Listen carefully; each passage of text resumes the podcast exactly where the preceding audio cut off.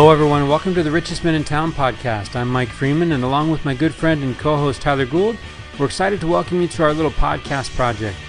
Tyler and I are just a couple of middle aged husbands and dads driven to live our best lives. We want to be better every day, so here we'll be sitting down with great people. Not famous people, but great people that we admire, to learn their secret to living the rich life. Probably not the rich life you're thinking of. Our guests come in humbled and surprised at the invitation and hopefully leave feeling proud and grateful, realizing just how good they really have it. So pull up a chair, stay a while, and raise a glass with us as we toast our guests to the richest men in town. Mike Freeman, what a good night tonight was. That's what I'm talking about, Tyler Gould. How are you, man? I am doing fantastic. You know, here's the thing I'm doing good, even given the fact that I just spent a couple hours with an Olympic athlete that made me question my whole uh my my whole approach to life. When so, you think, right? You think, okay, I'm I'm, I'm a successful guy. I got I got some stuff going on. I got a I got a spelling bee tro- trophy up in the attic, right? right. And then right. you hang out with uh with Sarah Hall and she kind of lets you in on on on her life with Ryan Hall and and uh you know they're they're girls and man, it was yeah. uh, it was a treat, um, and it was yeah, it was eye opening, and uh, there were definitely some things like when she starts talking about mining her life for potential you know and like digging deep and find trying to find your limits and trying to exceed them i'm thinking come on freeman you can jog two miles you know, she yeah. she she shares out. She shares yeah, out. She's yeah. in this interesting stage in her career where she's 37, about to be 38, and she's having the best career she's ever had as a professional runner.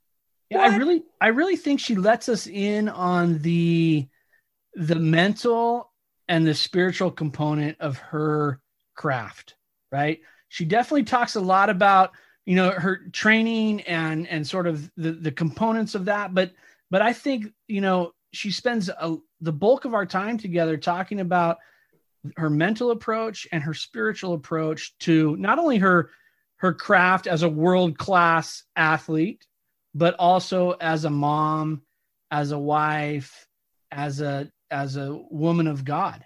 And those pressures are real in all aspects of her life. In every role she feels pressure right? Pressure to perform anxiety doubt, fear. We talk we talk about that fear of failure and and really she gets to a place she gets to a pretty low place professionally and she basically in that moment realizes truly in her heart that God has unconditional love for her and that liberates her. Yeah. It liberates her to perform better. It liberates her to to you know to to start exploring uh, being a mom. And she's in a really great place. And i think that that that internal voice that doubt right? The the you're not good enough or in her in her particular case online commentary and haters and you know just yeah. people criticizing and saying hang them up you're done. I love it. She said i've had so many people tell me so many times i'm done and I, only i know when i'm done yeah, I will know when I'm done. When I, if as long as I've still got passion to do it, I'm going to do it. And that's the lesson she's teaching her kids. And I love it. Love it. Yeah. I thought it was great. She talked tonight about, you know, some of the, uh, the epic failures that she's had in her career. She talked tonight about some of the, uh, the, the great successes that she's had in her career.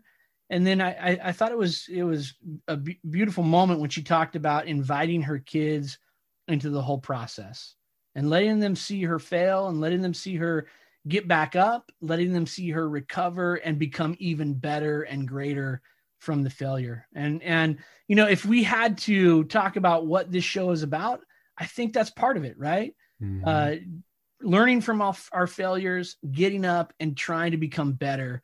And and Sarah Hall, you know, gave us a great glimpse of what that looks like from an athlete, but from from a from a woman who is striving to be the best that she can be in all aspects of her life. And from a young girl who's just driven by a hunger for God a love for God that has always been there. It was in her home, it was in her heart early on. And she's always kind of felt like that is why she's here, right? To do her best for God. And God is interested in the things that bring her joy. So therefore, run. yeah, what a what a cool cool experience tonight. I I, I'm grateful for the time that we had with with Sarah Hall. I'm I, I'm grateful for you to for the introduction to Sarah Hall. What a what a treat it was to spend some time with her and and, and learn about uh, some lessons. That look, I, I'm the first to admit, Mike Freeman, I am not a runner, but I learned some things tonight about life from a runner, and it was it was a great experience. Yeah, I, you know, I told you, I told you in the text exchange leading up to the show. Runners are deep people for whatever reason. Every guy I know, every woman I know that's run 26.2, there's some depth to those people. And nobody in the world runs 26.2 better than Sarah Hall. So that's we can right. definitely learn lessons that will help us, you know, be better accountants and lawyers and husbands and dads. So I want to thank Sarah for for showing up. Absolutely. I, I hope our listeners tonight uh, find some some some truths that Sarah Hall brings to them. Uh, she certainly invites them into the whole process. So take notes, uh, do something about what you learned tonight from uh, our first Olympic uh, guest, uh, Sarah Hall, on the richest men in town. Do you let your kids win? Uh, yeah, when they were young, I'd let them win. You know, as they get older and and they start to have that competitive fire, you know, with Quinn for sure, I would have to show him every so often that this is why I'm boss and I'm still boss. You know what I mean? Yeah, there were a couple of times though. There were a couple of times where it'd be like, okay, I'm going to let him, and then I'm going to take it back from him and and and and put this thing away. And then as Abe got older, it's like, uh oh, you can't necessarily just switch a gear you know, yeah, and start and start closing this thing out.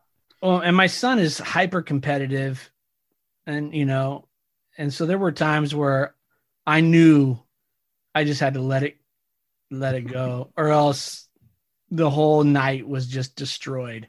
You know? yeah, I remember the first time Abe, Abe and I went and played tennis, and he was learning how to play tennis. He might have been eighth grade, right? Yeah. Seventh or eighth grade, and and like if we go 6060 and he's like pissed. Yeah. He's he's pouting yeah. and i'm like oh, totally. what did you think was going to happen here? Yeah exactly. You know like hey young grasshopper I, you know I, I can i can teach you some things and i don't know if he thought he was a he was going to win or b i was going to maybe let him score some points but it's like look. Yeah, for, forever hopeful man you know yeah. and there's a time where it just becomes you know it just it just flips over you know it's like uh yeah i mean playing basketball with quinn you know it's like at some point you're just like all right they're maybe they're getting to that point where it's going to be I, you got to try really hard to stick it to them you know?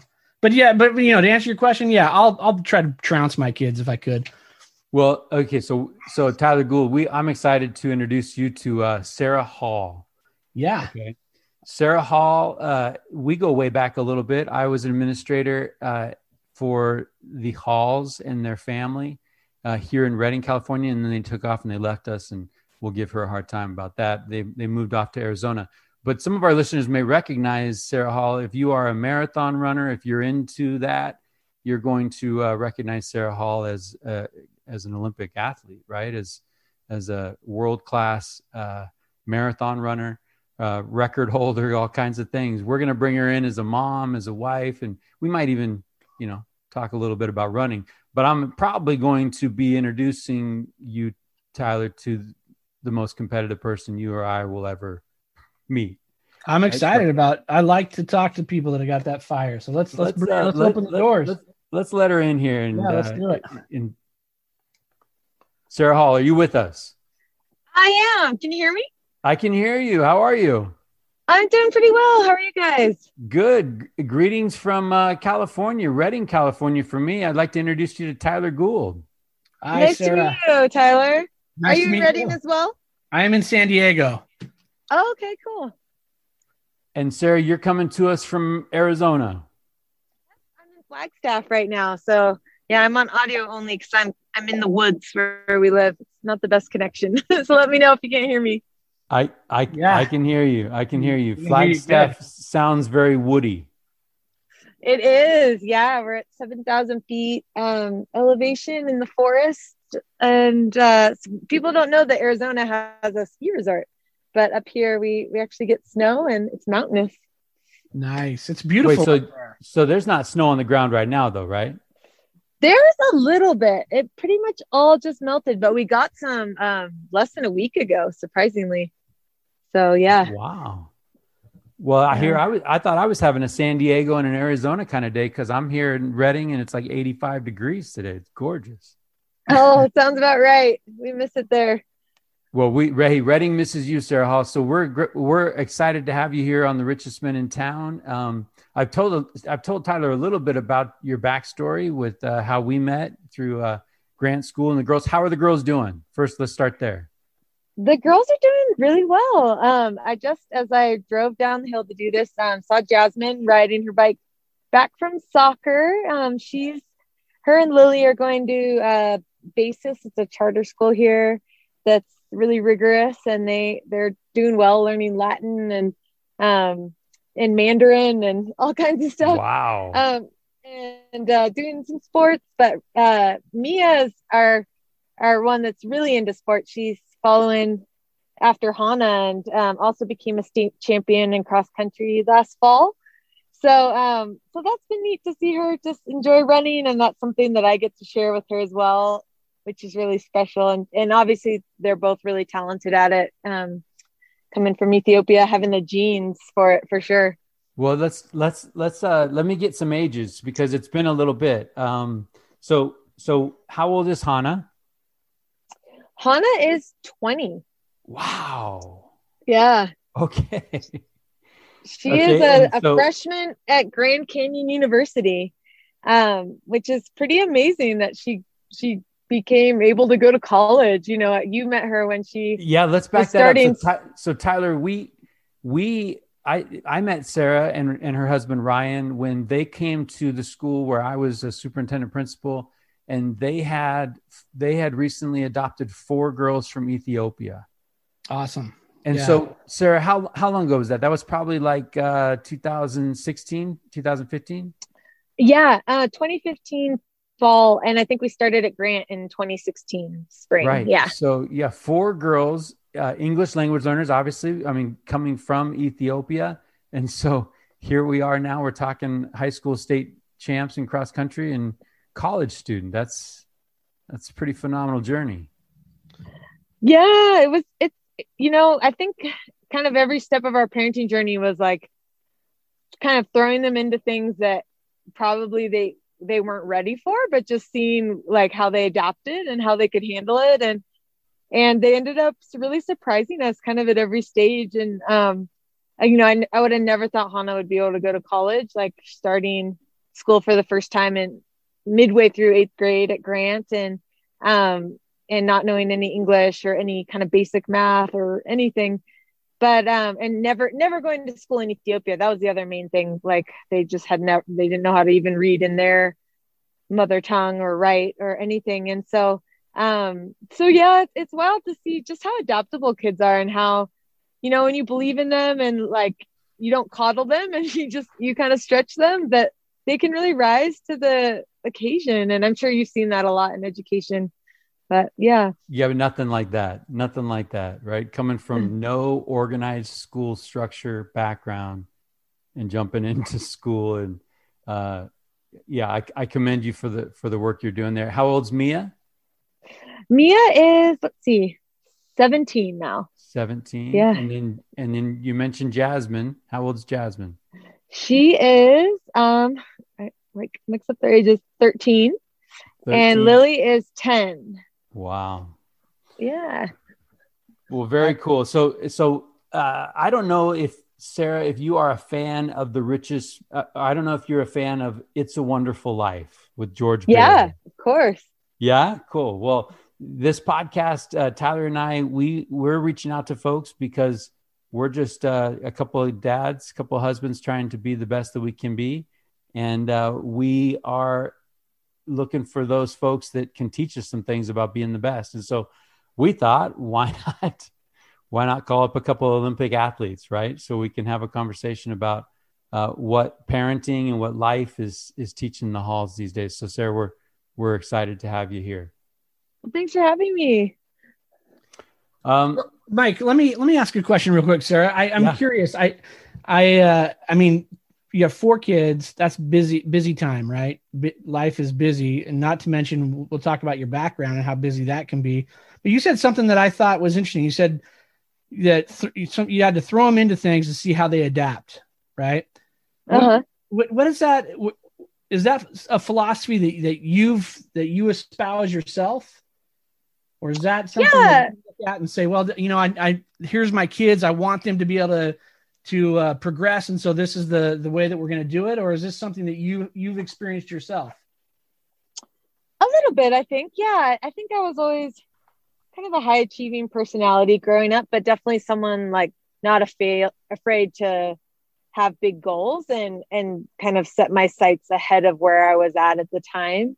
And so um so it was kind of the like why not me, you know, like mm-hmm. um uh so so yeah, I think and even now like as as I approach my career and stuff I, I've done a lot of I've, I've kind of taken a different path in a lot of ways um, from other professional runners and i think um, i think it's just kind of that not being afraid to fail but um, but kind of embracing challenge and and that's something I've tried to model to the kids because they've had to really have that same mentality as they you know sure. went out to school for the first time without um, being able to speak the language or know anyone and Some stuff. Scary so moments. Think, yeah, but um, but just being like like acknowledging the challenge and not. I think that we tried to check in with them, and you you know you don't want to be like overwhelming your kids sure. and stuff, but but I think also like not shying away from from that, but like seeing seeing what your limits are, I guess. can you thinking back, Sarah? Thinking back as a kid, can you can you remember the first time you accomplished something that you had set as a goal? Hmm. Is there anything yeah. that stands out to you? Yeah, you know, I, I was mainly in like team sports growing up, which I, I think is great for kids when they're younger to start that way versus like individual sports like running. Um, but I'm trying to remember when the first time I had like a tangible goal. Um, like I won the state championship my freshman year of high school, but I wouldn't say even at that point, like I, I had that as a goal. Like I was kind of naively just like out there competing and, and, uh, no one really, yeah, was giving me much instruction. I was kind of just, just running and, and I won the cross country cha- state championship and the mile and the two mile I think it was really the next year because um, I, I made it to the national championships on a fluke. But getting there to the national championships, like I was like, I want to win this race one day, and I kind of became obsessed with with winning that race um, before the end of high school. So I think that's the first like tangible goal I remember. You naively won state championships in three different events. like I was always um, really driven, like in the training, and so I would um I started training the summer before my freshman year of high school and and our coach kind of gave out these generic mileage plans. It was like beginning, intermediate, or advanced. And I was like, well, I want to be good. So I'm just going to do the advanced plan. But it had me like running like 16 mile long runs and like all this stuff that I, I was not ready for at all. But, um, my body adapted to it. And so, so yeah, my, my early wins were really just like I was kind of, I'd kind of been working, doing a lot more mileage and stuff than most high schoolers really did. And so, um, so it was, it was like what I lacked in experience, like I kind of had made up just in, in the hard work and the fitness and stuff. It was more later that I had to really, um, to, to make it to the next level and stuff, had to really like know what I was doing and so, and stuff. But at first, yeah, it was, it was, it was fun because there was no pressure and it was just like, I was surprising myself every time out, kind of. do you sure. remember? Do you remember the first time you you ran? Yeah, um, you know our our church had this um program called Awana, approved workmen are not ashamed. I think it stands for, but it uh it was like a Bible memory verse program, but then they had the Awana Olympics every year. And it was like these different races and games that were played around this circle. And I was so into it. Like it was my first kind of experience running around a track, even though it's like this little circle drawn around like a gym floor. And I was like, I was really, really into that every year. And then, um, but it was, yeah, the summer before my seventh grade year that I decided I was going to do cross country um, in seventh grade. And, and I started training that summer for, for cross country, even though most incoming seventh graders like don't train over the summer for, for it. But like, that was just kind of my personality. And I, I found I just loved exploring the trails across the street from my house. Um, where did you grow up? Ru- Where did you grow up? Grew, yeah, I grew up in Santa Rosa, um, California, so Northern California. Pretty similar to Redding in topography and beautiful trails and stuff. And I think that's a lot of what made me a runner was just I loved being in nature. I loved. I grew up across the street from a massive state park, and um, I'm not sure if I would have found running if it if it wasn't for that. So I'm thankful to my parents for that. So Sarah, you're you're throwing out some some phrases like hard work. Uh, you said you wanted to see what your limits are. You, you, mentioned why not me. What can you can you talk? Can we rewind a little bit and talk about what it was like growing up in your house and and sort of the lessons and and things that that you learned from your from your family as a child? Sure. Yeah. Um.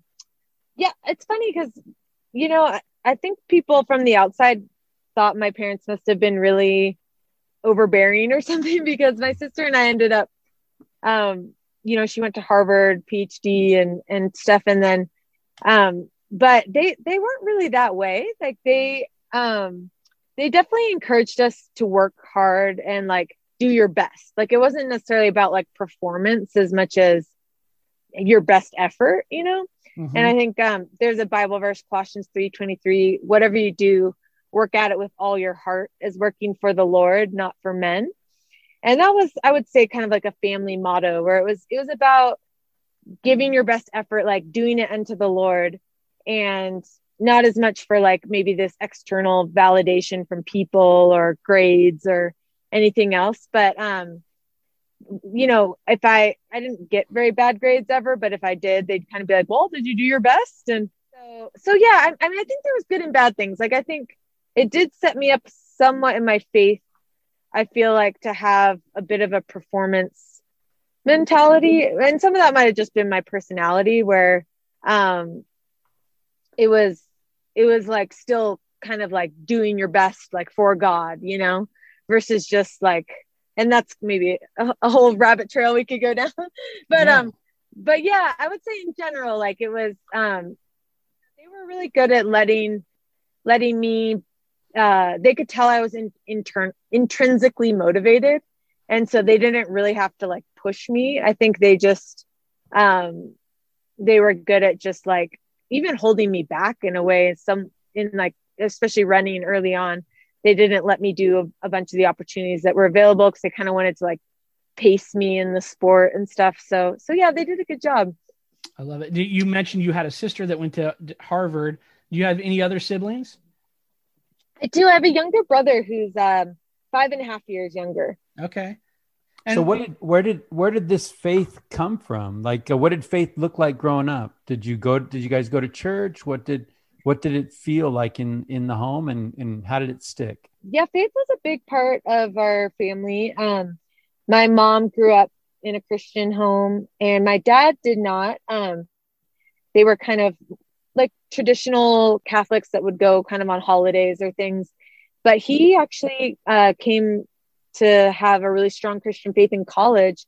My parents both met at Stanford, and um, and so that was something by the time they met that they they shared and and really wanted to raise us um, in a Christian home. And and we we always went to church, never never really missed that. And um, it was a really like solid Bible believing church and really community focused. And um, you know, we didn't talk a lot about faith stuff necessarily like at home, but um, but it was definitely like family values as a family were like very Bible centered and um, you know, Christmas was like very much about like Jesus. It wasn't wasn't about mm-hmm. Santa ever or things like that. And um, I think yeah, I, I definitely saw in my parents' life like that was a, a really big uh, that was their entire internal compass was the Bible and God and and praying about decisions and and things like that. And so they've really passed that down to me, I think. So so where as you think back and and look back on growing up, where did it become yours and not theirs? Right? What can or can you point to a moment or can you point to an experience where maybe you stood on your own two feet when it came to to to faith in in in Jesus Christ and maybe where the Bible became something more than just something mom and dad always talked about? You know, I raised my hand to accept Jesus uh, at four years old in, in Sunday school. And I, I just, I never really remember a time not having a hunger for God. So I think some of that was a, a it was probably both nature and nurture. Like I think that was nurtured, but also I, I think I just naturally have like a hunger for spiritual things. And um, I remember like I was reading the Bible like really early on, like third, fourth grade, just on my own, wanting to to know more, wanting to um, read the whole Bible and would multiple times over and and had my own time with God. And a lot of that, what what it looked like from my tradition at the time was like Bible study was kind of like how you spent time with God. And it was it was a little bit more um structured and stuff than than what I would do now. But um but yeah i think uh, i remember just like hiking up on like hillsides and just being like god i'm gonna wait here for you until you speak to me. And you know i was in high school and like just really really genuinely like wanted to know him and but also wanted to really serve him and and do like obey his commandments obey like the way that he laid out for us to live through jesus's life. Um i just yeah i just remember always uh being like that i guess. So i don't i don't know if there's ever like a shift but i also had a really great youth group which i really credit um my youth group leader because that was our my entire like social life in high school was was doing stuff surrounded by christian community. And and i think that just like kept me from ever wandering from my faith or like getting in trouble or anything because all my friends were just kind of wanting the same things and wanting good clean fun and and just like in it together. So um so yeah, it was it was uh, a great environment to be raised for sure. Well, as you think about your as you think about your parents now, how do you honor them? How do you honor your mom and dad today? It's a good question. I think um being a mom like realize how selfless it is and and my mom even more so like she didn't work um the whole time we were in the home and um and she she said that when we were young she would like get up every day and, and just be like so excited to um, what new things she could expose us to that day and stuff. And like she was just like a mom that more than anyone I've met, like motherhood was like an art, you know, and she really, I think, I think like we're the product of that. Like my siblings being happy and and and thriving in what we're doing and stuff. And so, but now being a mom, like I realize how hard that is. Like, like I'm not invested only in my kids, you know, like that. And and so i think i really honor her willingness to do that and and her just delight in us. Um i'm really grateful for that. And and my dad too i think you know he didn't really have a model for a healthy family growing up. He kind of grew up alone more or less. And um and so i just look at like his value for family and and so much a lot was working to provide for us and and provide you know, for whatever opportunities we wanted to pursue, like running. And, but also like being present in the ways that like he didn't have a parent present in his life and coaching my basketball team every year and, um, and never missing like one of my sports events or things like that. And so, so yeah, I'm, I'm really grateful for them. So Sarah, you you you you talk a little bit about your your parents and your siblings, and and we've talked a little bit about some of the early successes that you had in running. Where what happens next after after you win these high school competitions and things are going there? Where where do you end up next? Yeah, well, um, high school, you know, it started out really um, winning those state champions as a championships as a freshman, but I started to have some rockier periods like as high school went on, um, and definitely started to feel the pressure to perform. Um, I did, there all of a sudden the internet was becoming a big thing, and running websites with like anonymous message boards that I stumbled upon. And um and I realized people were like criticizing me if I failed in a race. And it was kind of like we all are wired to want like love and acceptance and connection from people. And just starting to see that that you could lose that by failing. Um and and so that started to kind of be the seed of the fear of failure in my life. Um and that was something i would go on to battle for like many years. Um and and eventually was able to address like through my faith. But um but yeah i would say in high school like it started out really you know nothing to lose and like having all having success and it and but then later like really had to deal with pressure deal with expectations deal with um being afraid to fail and but um but thankfully i did have kind of the happy ending at the end of high school that i um, it, it, took me all the way to my senior year, but I, I eventually did win that Foot Locker national championship that I dreamed of. And um, it was a really special moment because I'd, I'd kind of overcome a lot to get to that point. Sara, can you, you know, can you talk for a second about that about fear of failure? I mean, I, I don't, you know, I just, it's interesting because I think obviously, you know, that's not a unique thought to you, right? There's probably a lot of people that have had that thought. And I think there's, you know, there we we're probably safe to say there's there's people that have not been able to overcome that, right? And and have have struggled with that idea of of maybe not being able to reach their potential or or or letting someone down, so therefore they don't uh, get to the place where they can even start. Can you talk for a, just a, a little bit about what that what that uh, that obstacle was for you and and uh, what it was like to overcome that? Yeah, for me, you know, I think I'm I'm like a very performance oriented person. I don't know if you've done the Enneagram, um, but I'm like a three, like the achiever. You know, mm-hmm. um, that's like that. I mean, you can probably hear it in what I've already said, but like, um, like definitely my performances have always like really mattered to me and and I've put a lot into them and I think, um, yeah, so it started in, in high school was, but it just increased with each year. So in college, I was on scholarship and that's kind of like being paid to perform, you know? And so now all of a sudden expectation went up another level because it's like you're, it's not, you're not just doing this for you, like in high school with, you're actually like, they're, they're expecting you to deliver on their investment in you. And then you become a professional and it's like even more so like that's your job to perform, you know?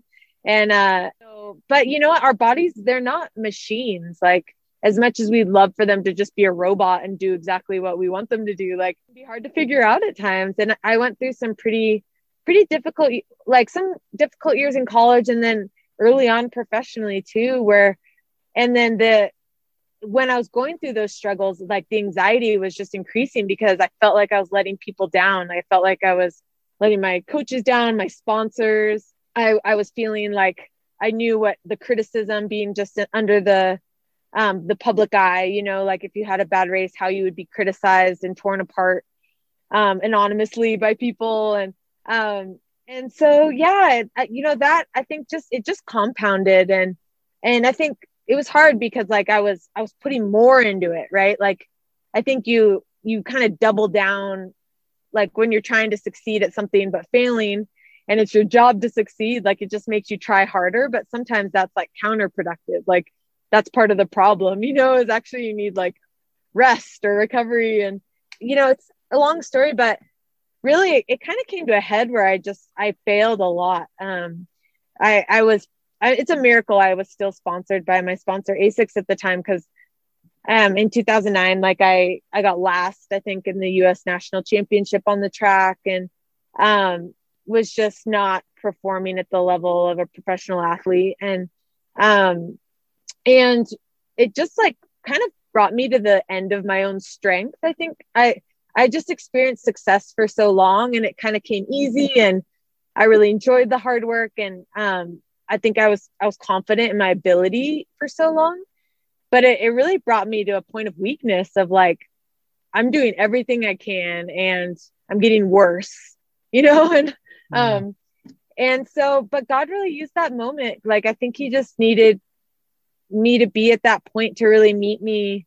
And it was it was at that point that i experienced his unconditional love in a way i never had. Um you know i'd always heard at a like an intellectual level like i knew about the unconditional love of god. Um but i think it takes like those those moments um where you're de- like just dependent so much on him for it to go from your head to your heart. And uh and that's what it was for me those that in that moment like god really met me and i experienced his love in a way i just i never had even though i knew about it my whole life and i started to realize how there's nothing we can do that would make god love us any less.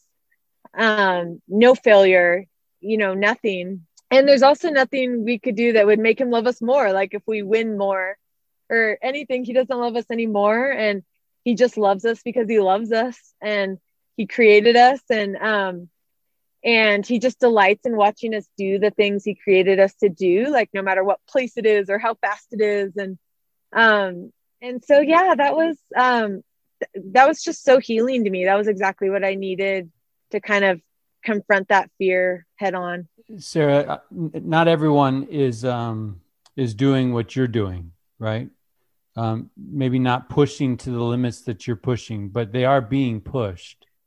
And as Tyler was saying, that fear of failure is not a unique thing. You know, as we talk to people, it's probably the most common uh, fear of the people that we talk to on this program. And and so, to the person that is racked with that anxiety, to the person that is having a hard time transferring from the head to the heart that understanding that God loves them, what would you say? What could they do? I think it's a really personal journey, but definitely reaching out to God in, in that place. The Bible says perfect love casts out fear. So it's like the more love you're filled with from God, from other people that love you unconditionally. You know, I experienced a lot of love from my husband. Um, because even during this time, like um, even even family members were kind of like, why is Sara still running? Like she should just be supporting you, Ryan. And I was getting a lot of that felt like rejection to me, you know, even from close family members. And uh, but my husband was really unconditionally loving as well, really supportive. And so yeah, I would say um just plugging into the love of God. Um for me that's that's uh like resting and receiving it, like just um, in prayer, but also you can read about God's love in the Bible and and His unconditional love and what that looks like. Um, and I think I think for me it kind of it was a snowballing effect, right? Like it's it's um, I just started to that love displaced some of the fear and and I was able to feel a little bit more free the next time out. And then if I failed again, like I was like, you know what, this I've I've already been here before. Like I'm not gonna die. Um, there's always another race, and I'm not even gonna remember this race a few years from now. And so, like snowballed the other way, where the more free I got, the easier it was to get even more freed up in that area and to take risks again and to put myself out there because um yeah I, I just kind of gained momentum in that area. Um and i think I think you realize you're able to get greater perspective where you're like, okay, yeah, this I, I failed, but um, there's another race. I'm going to be bummed for the day, and then I'm going to wake up tomorrow and I'm going to remember why I do what I do and and how much I love it, and I'm just to have really short term memory with that and just like keep moving forward. And yeah, it's it's kind of like a muscle, I guess, that you kind of it gets stronger as you use it. Yeah, I love that. What uh, what did you say? I mean, we've all got that internal voice, right? Um, that self talk. How do you uh, how do you overcome doubt? Good question. I think that's something I've tried to be intentional, especially. Um, I think we we we have that those doubts in our head. I think what I especially nip in the bud is what I speak out loud.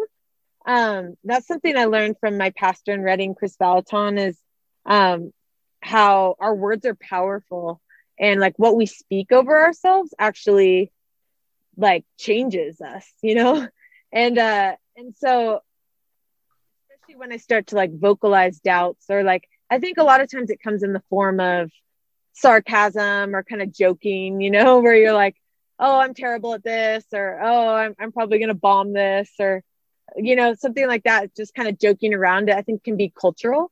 But I've really tried not to do that at all and really only speak life over myself.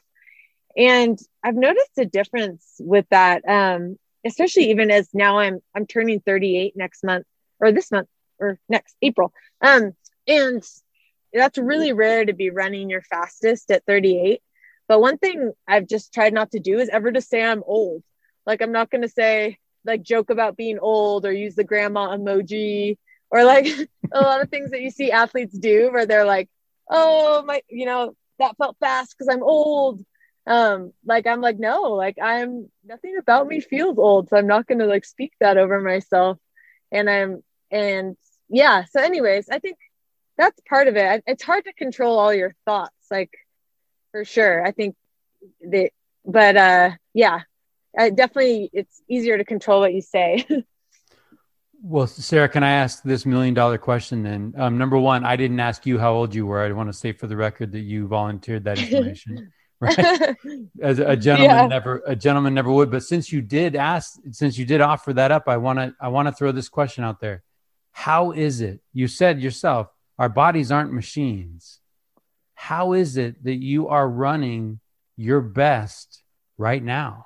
I'm not exactly sure. Um, I think part of it is is what I just mentioned, but just part of it. I mean, at some point, no matter what my attitude is, like I'm gonna slow down, you know, right? And that's just reality. But um, you know, I think um some of it was I just just how I my training went really on as a pro. I think I I left some kind of mileage on my tires, so to speak, um, because I kind of got a little too focused on the speed work and not enough mileage um, in my track career, which is which was one of the reasons I think I didn't do very well um, during those periods I mentioned. So so I think it left a little bit of room to it, to grow my aerobic capacity, which I didn't know about um, when I we adopted our kids. Like I thought I'd probably was on the tail end of my career, and I didn't I didn't know what they were going to need. Most of the families we'd talked to that had adopted older kids from Ethiopia, like it was very life altering. And they were like, you're not going to be able to do this career anymore. Just so you know, like you need to be like in a position to be ready for that. And, and so I was like for them, like I, I think I didn't want to be, but, um, but I was willing, but, um, but yeah, surprisingly, I think I've, I've discovered some different ways to kind of grow my aerobic capacity without the pounding and um, and just tried some kind of outside the box things that I think have helped me to continue to make gains um, while also avoiding injuries. But but yeah, it's kind of it's taken some um, outside the box thinking for sure. There's lots of places I, I could go with this, and I'm just I, I I'm curious about your decision to adopt four girls from Ethiopia. Could you walk us through that decision? Could you walk us through here? I mean, you, you and your husband have a life, right? You have professional athlete careers. Can you walk us through that? I kind of had always wanted to adopt internationally from a young age. I I had a lot of adopted cousins and it was kind of normal in my family and it was not really on Ryan's grid at all. Um, that was kind of my plan A was to grow our family through adoption, but we figured we would start with one baby and and we you know, I traveled in Africa already because my sister does malaria research. And so I'd visited her in some different countries and you see the orphan crisis over there. And um, obviously, international adoption isn't the solution to that, but for a few kids, it could be, you know. And I think um, that just naturally like pulls on your heart when you're there. And um, and so so we decided on Ethiopia and we were just going to adopt one baby since it was our first kid. Um, and even at that point I was not quite ready to be a mom yet. I was just starting to assess professionally than I had been having. And um, and as as I mentioned I had a lot of struggle. And but Ryan was at a different place in his career. He was kind of winding down and really feeling the the pull to have a family and so um yeah we but as we started the process you know we spent some time over in ethiopia and we saw the older kids in the orphanages and they pretty much would get stuck after age three. Like the chances of being adopted were really slim and and we were like man we would adopt any of these kids. Like they're wonderful. And um so god kind of opened up our hearts through through a number of circumstances to instead consider older kids and uh and we heard about our girls um from like a facebook group surprisingly for people that are in the process to adopt from ethiopia. And they'd been waiting for a family for three years. And um and so you know at like a mental level you're like i would love to give these girls a home. Like we have the space and we don't have kids yet. So it's easier and um but but for me i was was like man this could be like the end of the world as we know it like we have no idea what we're getting ourselves into and it sounds sad now like knowing my kids but at the time like i just you know, I didn't know them and I didn't know it's like adoption is like signing the bottom of a blank contract where you don't know what it's going to entail. You know, it's like come what may, like you're times four, agreeing. right? Come what yeah. may times four. We're both a little bit of impulsive people. And I think also just like taking on challenges, we're used to going after big things and not being afraid. And so I think there are certain things of how we're wired that maybe made us more like willing to entertain this idea than most people. Um, hard to be a professional athlete and and take it on for sure. And so definitely had to like count the cost and um and I I don't I wouldn't say like I felt like a clear word from God on it. I just felt like a freedom to choose. And it very much was a choice. Like it was like, all right, we're just gonna like jump off this cliff and like just figure it out as we go. And and yeah, that's kind of how it was. Sara, Mike sent me this quote today that I think it's from you. All right. So I'm going to quote you and you can correct me if I'm wrong. All right. But this is, it says, when you're trying to be the best in the world at something, your life is never going to be balanced. And I, I'm, I'm listening to you talk about taking on these, these four girls and starting this family and you're, you're busy with your career and, you know you're i'm sure your husband's busy with with his career and and so now you things are are are real real busy right? It's a whole new level of busy. So what does so we've we, we learned from your uh your quote that balance isn't there. So what does juggling look like? How how do you make all of those things work yeah i think you nailed it with the juggling because it isn't a balance it's more of a juggle um that image just fits it better where it's I try to be like all in on what I'm doing like at the moment, right? So when I'm training, like I try to arrange things so that the kids have what they need and I'm not worried about them and I'm not thinking about that and I'm fully invested in what I'm doing in the moment, you know. And then when I'm home, like it's a little trickier now. They're still doing school at home. but um but thankfully don't need as much from me right now. But um but yeah, I try to then be really present too and not be um, still doing exercises or things like trying to get that as much as possible done before they get home from school. Um, but but there's some blending there where you know before a lot of a lot of my job isn't just the training like it's it's the whole package of resting and recovery and nutrition and that's been a big adjustment because before I would just I would train and then I would go into like energy conserve mode where like ideally you just like didn't get out of bed and like watch Netflix the whole rest of until you trained again, you know? Mm-hmm. And like wait, I could be a pro- do- wait, I could be a professional athlete. Mike got that part nailed.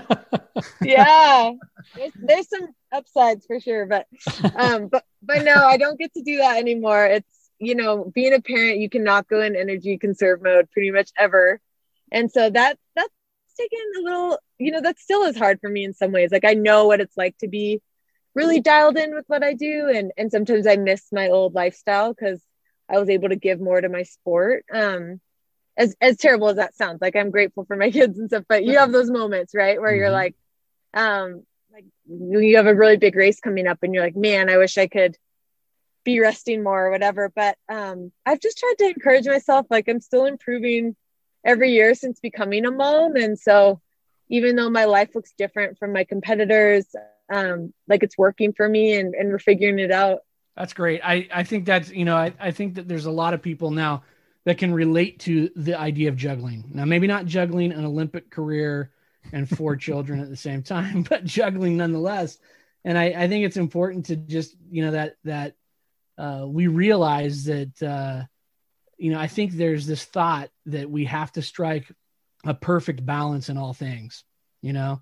And I just and I loved your idea of I, I'm just whatever I'm in, if it's training or if it's being a mom, that's where I'm at right? Mm-hmm. and i think a lot of people can learn from that. I i love that i love that thought. Thank you for sharing that. Well and tyler it kind of reminds me of the thought we had last episode when we were talking about getting a grip on it versus kind of going with the current.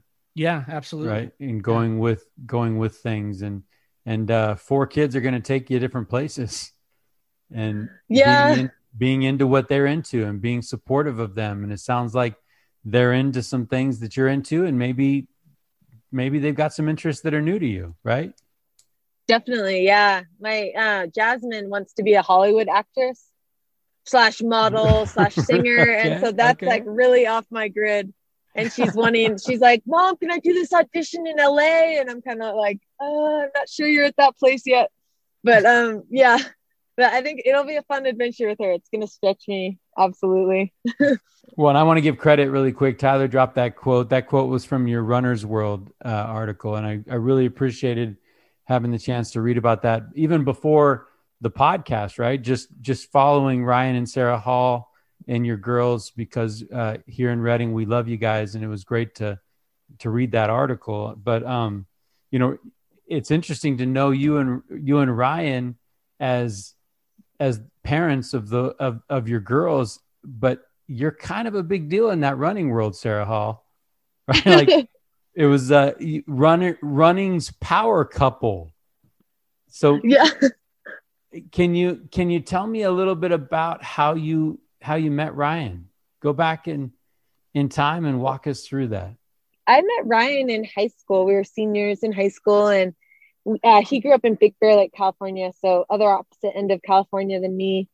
But um, I saw that uh, you know sometimes at the state meet or kids will ask for autographs for the top runners, and so I was signing an autograph, and I I would always write a Bible verse, and I saw that he had signed his name with a Bible verse, and so I was like, oh, that's cool, because you didn't see that really ever, and uh, I, I reached out to him over email and was just just encouraged him in his faith, and we met um, we met later at another race in person, but he had had a bad race. So it was, uh, he was like in a foul mood. it was not a great first impression. Um, and he was pretty shy. And so even at the next race, the national championships, um, he, I didn't talk to him much. He was, he was really introverted and, but it was, it was interesting because we both ended up committing to Stanford that February of our senior year individually, obviously. And and then I was that June, we were at the state track meet. Um, and in between races, there was this park nearby, and I was kind of stretching, and he he came up and we were chatting. And and as he was leaving, like the clearest I've heard the voice of God in my life ever was in that moment. And he said, like, that's the man you're gonna marry. And it wasn't like an audible voice, but it was just like a knowing. And and that was not common for me at all. Like I had only dated one person really short and was like bored with him really quickly. And you know like I, I did not like fall head over heels for for boys ever. Um and and so i was kind of like whoa. And um and i didn't tell him that obviously but as we went to the preseason camp with stanford before um, freshman year i just kind of had my eye on him obviously. And um and we just started to just get to know each other a little there. And and then it uh god i, I could just see his hand through through a relationship from the beginning. Like our dorms were right next to each other. And so we ended up walking everywhere together the first week of freshman year and, and ended up having our first date that week. And um and it was we dated all four years of college and got married right after college. And it was it was very linear and, and it felt just like yeah, like the the clearest I've ever felt something was God's will was like I never questioned that um, with Ryan. Like was it was really obvious. Well, I, I, one of the things I just want to pull again from that article, there was a runner that I think uh, was quoted. I think he's a, uh, she's a trainer. Uh, she, she was being trained by Ryan in the article. She said, Ryan's goals are Sara's goals, and Sara's goals are Ryan's goals. That sounds really easy in a marriage.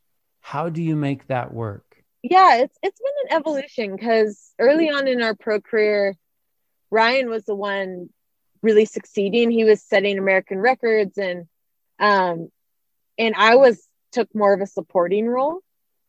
And and that was hard because um you know, I was used to being the star to be honest. Like I um I was actually performing better than him most of college and and in high school and um and but then I was kind of struggling and so I I ended up you know since he was the one really nailing it like taking the brunt of things like to support him. And um and that's hard when you're still I was still competing and I was still caring about and, and if anything you want to do more for yourself right? To like try to get yourself in a better place.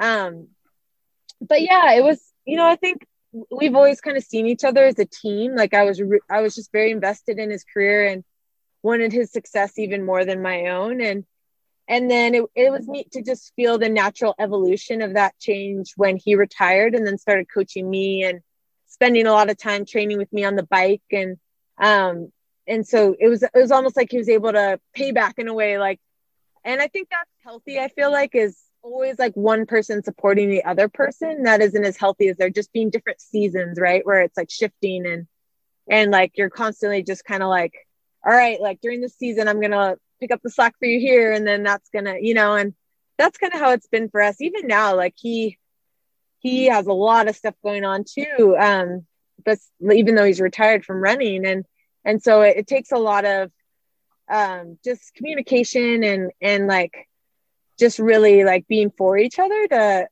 to like yeah just balance or not balance but more the juggle of yeah you um lending support, but then being like, okay, now I, I really need to, I need your help here. okay. I just, I, I got to ask this question. Is there any, is there any instance when he's on that bike coaching you while you're running, yelling things at you that you're just done with him? Having your husband, having your husband as your coach and you're all out running and he's on a bike do is there any time where it's just like enough of this? Yeah, well, we we definitely have gotten in a fair amount of fights on, with him on the bike, and it and it's not like him being a slave driver. It's more like just how things can spiral in a marriage. Like I, my tone isn't very nice when I'm saying something, and then he's he snaps, and then you know, and it just escalates, and um and but it's tricky because I had a conversation recently about like let's try to like more professional hats when we're together because I think like we that just wasn't like our role. Like I have a, a friend up here that she started as an athlete to her coach now fiance, but like they started in that role. So it's easier for them to kind of like go back to how that was. But for us, like that was really ever who we were together. So we just bring our same selves to training now. But um, but yeah, it, it can be tricky because it's really hard to if you're having a fight at home to like leave that at home and and have like a successful training bout, you know, in, in spite of it. Do you remember? Do you remember the Bible verse you used to sign off on? Was it always the same? Yeah, I would. I would usually write Colossians three twenty three, the one I quoted earlier, mm-hmm. and Ryan would write Isaiah forty thirty one. Um, those who wait upon the Lord will renew their strength. They will mount up with wings like eagles. They will run and not grow weary. They will walk and not faint. At this. Love. But, yeah. Love that. It, where you're at now in your life, in your personal life, in your career, it, is there anything that uh, is there anything that you could say you've learned the hard way? Any particular yeah. lesson that uh, that really stung, that really taught you something? Failure part. I really wish I could have learned that a lot earlier, because I feel like I would have enjoyed so much more of my career if I had had a breakthrough with that and, and been able to identify it earlier.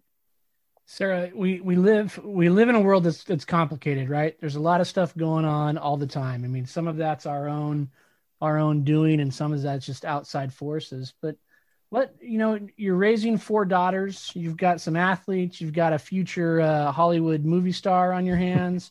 got all kinds of good stuff going on. But what what what is uh, if if there's something that you could instill in them? What would that be that you'd want them to take away as they grow up and get into adulthood? I, you know, I really hope that's what's been special about still doing this career with kids because I never thought I would be a working mom or or want to keep doing this with kids, but um I still had a lot of passion for the sport and just it didn't feel and and they were they transitioned so beautifully it allowed me to keep doing it. Um side that I see as as challenging as it is to to juggle and stuff. The upside is I get to model stuff to them like in real time. And and you know with kids more is like caught than taught yeah. right? Like they they learn more through watching you do stuff um than what you're kind of like preaching at them. And and so you know i really hope my kids find something that makes them come alive.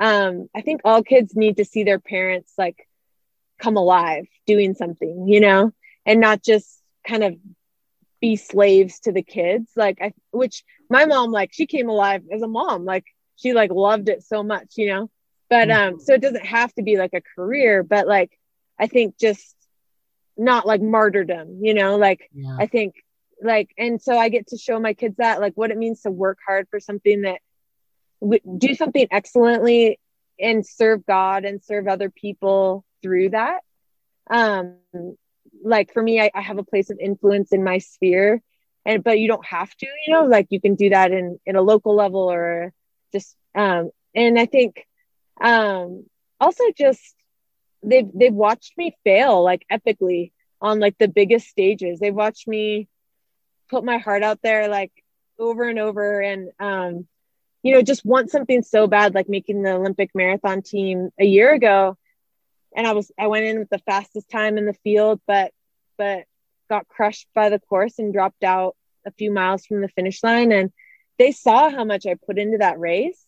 Um, they saw my disappointment. Like I invited them in to the whole process, you know, but then they saw me like pick myself back up and like continue to like train through a pandemic when there's no races and there's, you have no idea when the next race will be. And, um, and then finally get my opportunity to race and, and then have the race of my life there. And, and so it's like that kind of stuff, like I want to I want to show them how to like pick yourself back up over and over, like never to be discouraged, like to just um yeah, to just have short-term memory with your failures and and just be resilient. There's so much I, I, there's yeah. there's two points I just want to make there, Sara. You mentioned not making the Olympic trials there. At at that stage in your career, you might have even have have had people or the the the commentary of like it's time to hang it up. How do you bounce back from that disappointment and and continue on? And then the next question is what the heck happened in london? Right? You refer to that yeah. as your the right the race of your life. That video of you coming down the stretch like it oh, moves it moves me to tears, right? And I don't even run. So so how do you pick it up and what happened in London? Thanks. Yeah. Um well, so um yeah, back to the first question. I think that was really interesting, right? Cuz I think yeah, 37 like probably missed out on my last chance to make an Olympic team in the marathon at least. I'll have the track trials this summer. But um but yeah, if there was ever a time to kind of hit cruise control, it would have been then because we hit the pandemic. Like everything in the near future was canceled. Um, I have four kids; they're all doing school at home. Like, if there's ever a time where you want to kind of wind down, like it seems like that would be the time. But similar to like I said when we adopted, like I, I just still had so much passion for the sport and and just felt like there was so much potential I hadn't seen yet come out. Like the the the trials race was not my best performance, like my best everything I was capable of. Like I got thwarted by the hills in there and stuff, but I didn't really get to see what my potential was there. And um and so I, I was just motivated to keep mining that out. Um, especially as you are like an older runner, like you don't know how many more years you have to improve so I just still hit the gas and just I'm like I'm going to keep training in faith that there'll be an opportunity at some point. I don't know when, but um I want to keep improving while I can keep improving and um and so so that was yeah, it really made me realize how much passion I still have for the sport. And I think that's something only you can know your path, right? Like like you said, people are probably like I'm done and um people are probably have declared me done like so many times in my career. it's funny, but, but it's a good lesson of like only you know when you're done. You know, don't let anyone else tell you when you're done. Like that's your it's your path. You know. Um, and then London, yeah. Um, so I trained all through the pandemic, had my best marathon training, built upon all the strength I'd gained in my training for the Olympic trials, and heard that they were going to have an, a professional only field in this COVID bubble. They, they're basically the only marathon to happen during COVID um, last year. And um, and I just jumped at the opportunity. I, I would like begged my agent to get me in, and thankfully they got me on the starting line. And um, and yeah the race you know honestly um it was it, it became my my biggest my my best race in my career but it didn't look like that for a lot of the race. It was cold and rainy and windy and and i found myself completely running alone. Like there was a group of kenyan and ethiopian girls up ahead running with the world record holder Brigid Kosgei and then there was a gap and then me and then a gap and the rest of the runners. And so you do not want to be running a marathon completely alone. Like you you need other people to push you and it's just so much easier to work together especially when it's windy. And then because of covid there was no spectators allowed. So it's completely silent out there. And we're doing one mile loops in front of buckingham palace. So which i've never run a marathon on like one mile loops before. And uh so it's like it's kind of like the perfect storm of everything. If I had to design like case scenario for me, it would have been that. Uh, plus, throw in like a ton of hills. If if you could add that in, then it would like definitely be like the worst case scenario. Um, but uh, so there was definitely like moments I was feeling sorry for myself out there. I was like, man, this is this is the worst place to be, and I'm so fit, and I'm just like completely running alone, and and but I was able to kind of slap myself in that moment and be like, you are so blessed to have this opportunity to race. Like no one gets to run a marathon right now during COVID. Like take advantage of this opportunity. You're in the best shape of your life. And then I I just started kind of telling myself all the positive things like they're going to come back to you and um but it was really that gratitude that kept me moving forward in the race. And eventually I did start catching people and and moving up and eventually moved into third and um and then yeah in the final stretch getting second place in that dramatic finish and and it made me realize afterwards like man how many opportunities do we miss out on because we let discouragement win you know and like take us out of the race? Like what could have been our like biggest breakthrough? Um it was it was kind of a humbling moment for sure. Um but yeah just really special because like on the bus on the way over there i was like man i would love to do something inspiring today. Like it's just a time where everyone's struggling and and even if you're healthy and like people are struggling to just get out the door to run stay motivated because there's no races and stuff. So it'd be great to be able to inspire people through my race. Um, but it's just not something you can really manufacture. Like you kind of just go out there and do your best. And but i really felt like it was a moment preparation meeting opportunity. And and god kind of created this moment uh, where um, it all kind of came together and like, and so yeah, it was it was really special. And then, and then in December, you posted 220. Yeah. So as as thrilled as I was for London, it was pretty much the best that race could have gone for me. Um, I I placed to run fast just with the conditions and um, running alone, and so so we knew about this race happening in my home state of Arizona 11 weeks later. And it's kind of untraditional to run back to back marathons, but I was, t- I was like, you know what? I don't know when the next marathon's going to be with COVID. Like, I just want to give it a shot. And so, so we decided to go for it and, and see if I could get the American record, which is 21947 or something. And so I, I was a little bit short of that, but, um, but it was still a special day.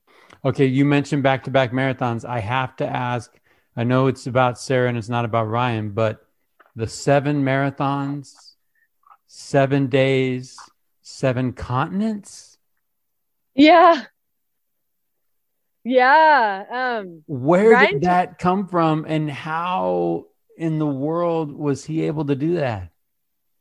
Yeah, that was a that was a special thing. Ryan heard about it from a pastor friend of his um, that he had spoken at the Dream Center Church, Angelus Temple in LA, and um, and he was like, "Hey Ryan, I'm gonna do this crazy thing to raise money for the Dream Center, and you should join me." And uh, and Ryan at the time was like not even running, and so he was, but that just like sparked something in him. Ryan has always been someone that likes like epic challenges, and so he, uh, yeah, he was like, "I'm in," even though he was like not running at all, and uh, it ended up being a special thing because he he kind of never got to say goodbye to the marathon in his career. He kind of had had just failures and disappointments, um, injuries and things where he was dropping out for injuries. And so it was kind of a moment where on the last marathon in Sydney, he left his shoes on the finish line and it was kind of a symbolic way of of being like, that's my last marathon. I'm never going to run and, and had some closure with his career. So Sara, what's the, best, what's the best advice you've ever gotten, Sara? Oh man. Um coach, parent, youth leader. Who? Well, um I think it's probably something Bill Johnson, uh my pastor from Redding, said. He said you become what you behold. And he's he's talking about in relation to the more time we spend in God's presence, like the more we become like him, you know? And that's kind of the intention of of spending time with God is like um being we're made in his image but it's like reflecting who he is and but but you could take that a lot of different ways too right like um like how do you how you see yourself you know and like you become like what what you're putting in front of yourself and like what you're most aware of and stuff if you see yourself as i'm just a sinner saved by grace like you're going to keep sinning you know but if you see yourself as God's child, like made in his image, and then you're gonna act that out too. And so um yeah, I, I would say that. Sara, what what gives you hope today? Um, that's a good question. Well, it's obviously been a really challenging year in so many ways, but I think what I've loved is seeing people's rise up and defend people that um are marginalized and just or and come together around things like um especially with the pandemic just yeah just it, it feels like a moment where people are more um like our interconnectedness is is becoming really uh just we're more aware of it than ever. Um and uh, yeah just so many beautiful ways of um of people stepping up and being allies about you know matters of race or like yeah i think there's like the downsides of all of these things but also like the beautiful parts too in the midst of it of of humanity like caring for the people that are struggling all throughout these different things that have happened. I love that answer. There's you know it's such a such a crazy time with the you know you you mentioned all the social things going on and and obviously we we're, we're in hopefully coming to the tail end of a pandemic let's hope right but uh, yeah. to, to celebrate uh, people coming together i mean that's a beautiful thing and that's a great that's a great image for uh, talk about hope right to just see people come together and lift each other in the times where it's probably easiest to to be uh, to want to shrink from those from from those tasks. So I, I love that thought. Thanks, Sara. Yeah, and it, re- it requires yeah. some courage on our part. Right? Yeah. It requires some courage on our part to have have hard conversations, to be mm-hmm. okay with feeling uncomfortable and not knowing what to say, right? But showing up. Yeah. Yeah. Yeah, I see a lot of people showing up. That's a good way to say it. Like in in a lot of ways, whether it's like helping an elderly person that needs groceries but is like afraid to go into the grocery store because of COVID or you know whatever it is. Like it's it's um yeah. You you see that humans are are good like that people do care and yeah. And i think that's the thing that needs to be amplified because i think we do have forces in, at play and media is going to tell a story. They got to sell a story and unfortunately sometimes that that portrays some of our some of the worst things about us and there are good people doing good things and if we can if we can amplify that and actually join them, right? And be Absolutely. in those be in those circles with good people doing good things. Uh, I, I, think that that's a great source for hope. Sara, you talked a little bit about uh, what you're hoping your girls learn from you. What are you learning from your girls? Yeah, a lot. Like they really have inspired me with um, so many things. Like one, just how they embraced us from day one. You know, like they didn't have to accept me as mom. Like I looked like the same age as my oldest daughter. You know, and like I'd, I'd be at Grant School and they thought I was like a student usually when I was there.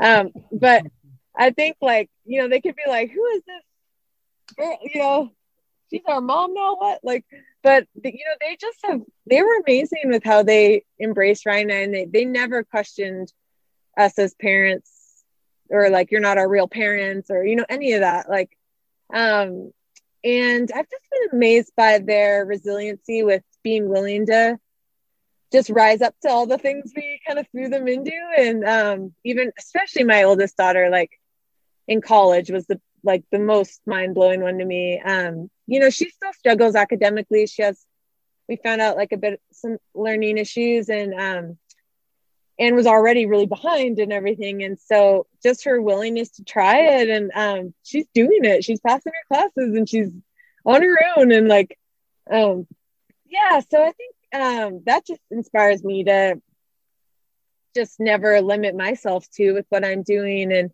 um, and I, I get inspired really with how my kids, like how they love people. Um, I'm always like, all right, we've got a week to go on vacation. Like, where do you want to go? Costa Rica? And they're like, we want to see grandma.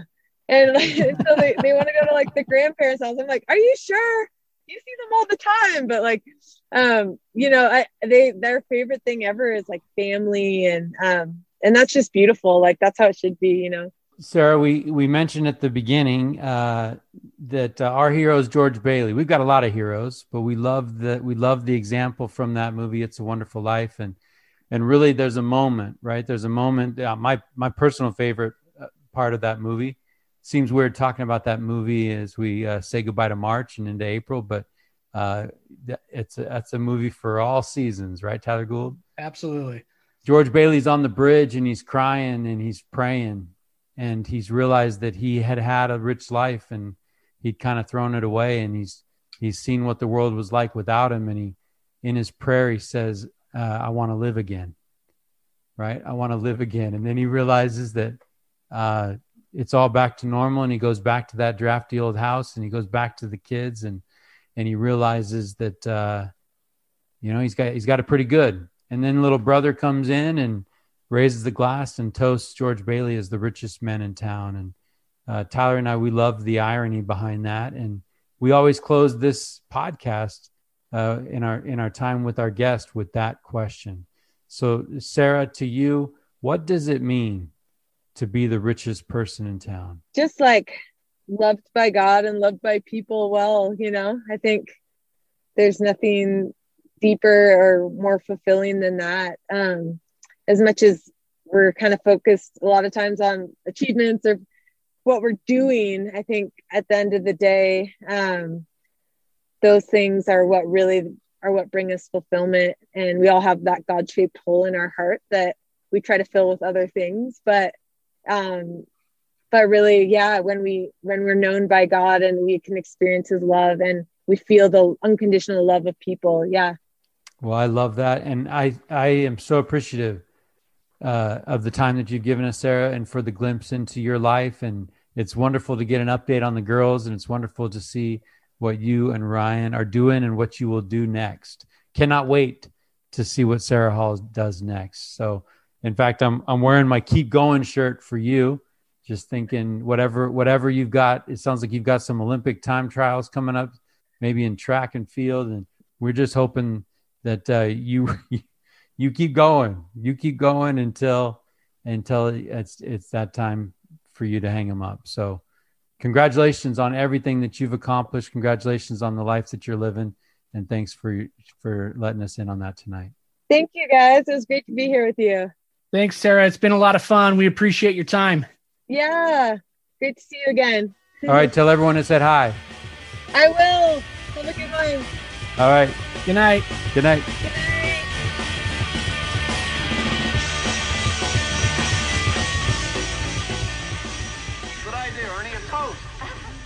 my big brother George, the richest man in town.